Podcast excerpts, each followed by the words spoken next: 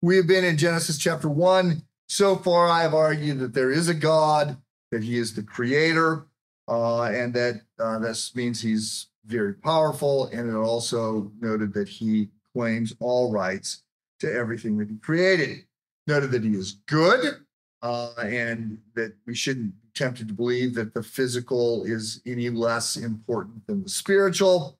And I talked a little bit about the fact that we don't have um, reason to fear science as some people do. Uh, I believe that in the end, when all information is known, we will find that there's great reconciliation between uh, what used to be called the natural theology, sciences, uh, and and uh, supernatural theology, you know, Bible. Um, and where these appear to be irreconcilable, we're understanding one of them. So, anyway, there's a lot here, so much in Genesis chapter one uh, to unpack. I want to just um, we end this, this week. Uh, I want to drive home this idea that there is this big pivot that takes place right in in in verse one with the claim that there is a God. So, look, there, there's there's only so many options. There is a God, uh, or there's not. And we could then say, well, God could be a different kind of God. There could more than one gods. And okay, so, but but let's let's make this as simple as we can. There something exists beyond what we can see, or it doesn't. There is a there is a supernatural realm, or there is there is a God, or there isn't.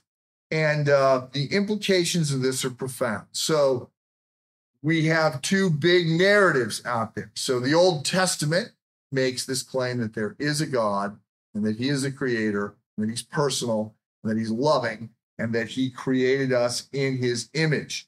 Um, and so the other story is that there is no God and that we somehow uh, came together through the random collision of particles and chemicals and and uh, and that life evolved and that we have no transcendent value or meaning outside of our life and what we can enjoy, uh, but it's fleeting.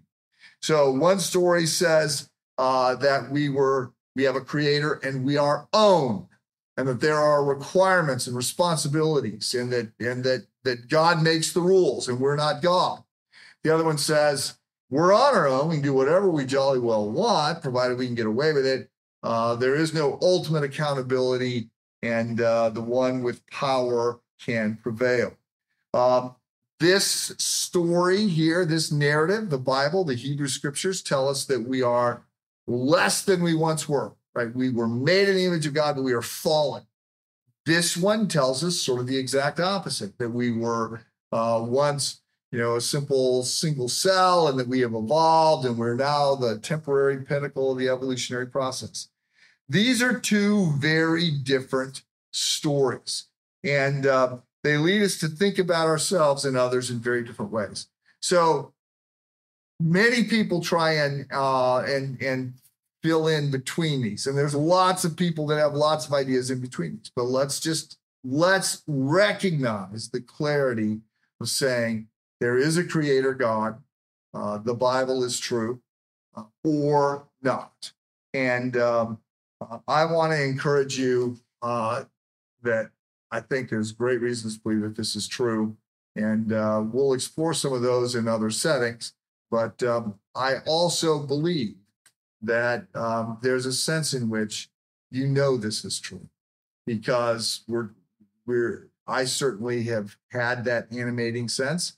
And scripture says that while we can, Paul writes about this in Romans, while we can deny the truth of God, we suppress it, we actually know that it's there. And I've been in conversations, maybe you have as well, with um, with atheists who uh, are very mad at a God they don't believe in. but I believe they do believe in that God. It's hard. No. So anyway, uh, we're going to keep working our way through these first chapters of Genesis. Have a good day.